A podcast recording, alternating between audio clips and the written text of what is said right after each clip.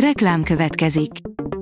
Ezt a műsort a Vodafone Podcast Pioneers sokszínű tartalmakat népszerűsítő programja támogatta. Nekünk ez azért is fontos, mert így több adást készíthetünk. Vagyis többször okozhatunk nektek szép pillanatokat. Reklám hangzott el. Szórakoztató és érdekes lapszemlénkkel jelentkezünk. Alíz vagyok, a Hírstart robot hangja. Ma március 28-a, Gedeon és Johanna névnapja van. A 24.hu írja, Will Smith felment a színpadra és lekevert egyet a feleségén viccelődő Chris Rocknak. Bár nehéz elképzelni, hogy az Oscar gálán akár egy köhintés is elhangozzon anélkül, hogy előre megrendeznék, nagyon úgy fest, hogy Will Smithnek tényleg elborult az agya, és felpofozta Chris Rockot. Az NLC írja, a Kóda lett a legjobb film, van magyar Oscar díjas. Összeálltak a Ponyvaregény és a Keresztapa sztárjai, Amy Schumer pókemberként lógott a plafonról, van magyar nyertes, a Dűne szétnyerte magát, de az idei Oscar-díjról hosszú évekig mindenkinek csak az fog eszébe jutni, hogy Will Smith nem bírt magával, és a show közepén felpofozta Chris Rockot. Mila Kunis és Ashton Kutcher 6 év után először jelent meg az Oscar vörös szőnyegén, mint pár, írja a Colore. Mila Kunis és Ashton Kutcher nem tartoznak az átlagos sztárpárok közé, hiszen mindennél jobban védik a magánéletüket. Bűnösváros, remek szatíra, írja a Mafab. A Valami Amerika című vígjáték legfiatalabb testvérének filmbéli mozija a Bűnösváros. Nem sokat tudhattuk róla, legfeljebb annyit, hogy a lottó nyereményből forgatta, és aztán a kutya sem volt kíváncsi rá. A Hamu és Gyémánt kérdezi, miért utálta Janis Joplin az európai közönséget. Janis Joplin imádott koncertezni, az Egyesült Államokban. Az öreg kontinensen ugyanis nem olyan fogadtatásban volt része, mint amire számított.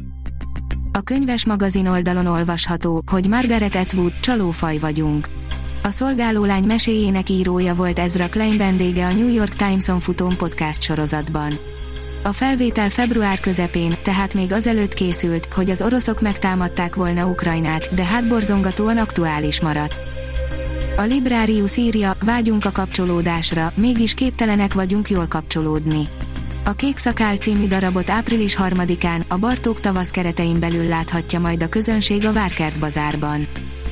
A Tudás.hu oldalon olvasható, hogy Bánkító Fesztivál, bejelentették az első fellépőket. Bangkoki neoszól és anatóliai rock is lesz, valamint a nigeri Mdou Moctar is fellép az idei Bánkító Fesztiválon, amelyet július 13 és 16 között rendeznek meg, közölték a szervezők. Mdou Moctar tavalyi Afrik Victim című lemeze szinte valamennyi évvégi listán szerepelt. A Színház online írja, menekülő színház, a Beregszászi társulat sorsa a háborúban. Hazamenni. Ezt mondják legtöbbször a Beregszászi Magyar Színház társulatának tagjai. Nem tudják, mi lesz, de ez a tervük. Az ukrán-orosz háború kitörése óta Pesten vannak. Játszanak a Nemzetiben, és máshová is hívják őket. Belefogtak egy új előadás próbáiba, ez is segít a túlélésben. Az oldalunkon elérhető cikkben Kornya István beszámolóját olvashatják. A Magyar Hírlap írja, átadták a Klebelsberg kastély könyvtárát. Egyes becslések szerint 4, mások szerint 6000 kötetből állt az egykori kultuszminiszter gyűjteménye, amelyet sikerült részben rekonstruálni. A 444.hu oldalon olvasható, hogy ötlecke a valóság felszámolásáról. Egy csapat független újságíró története a központilag irányított magyar állami hírgyártás árnyékában. A Hírstart film, zene és szórakozás híreiből szemléztünk. Ha még több hírt szeretne hallani, kérjük, látogassa meg a podcast.hírstart.hu oldalunkat, vagy keressen minket a Spotify csatornánkon. Az elhangzott hírek teljes terjedelemben elérhetőek weboldalunkon is. Ha weboldalunkon hallgat minket, az egyel korábbi adás lejátszása automatikusan elindul. Beállíthatja, hogy az összes korábbi adás, vagy csak az aktuális tematika hírei következzenek. Köszönjük, hogy minket hallgatott!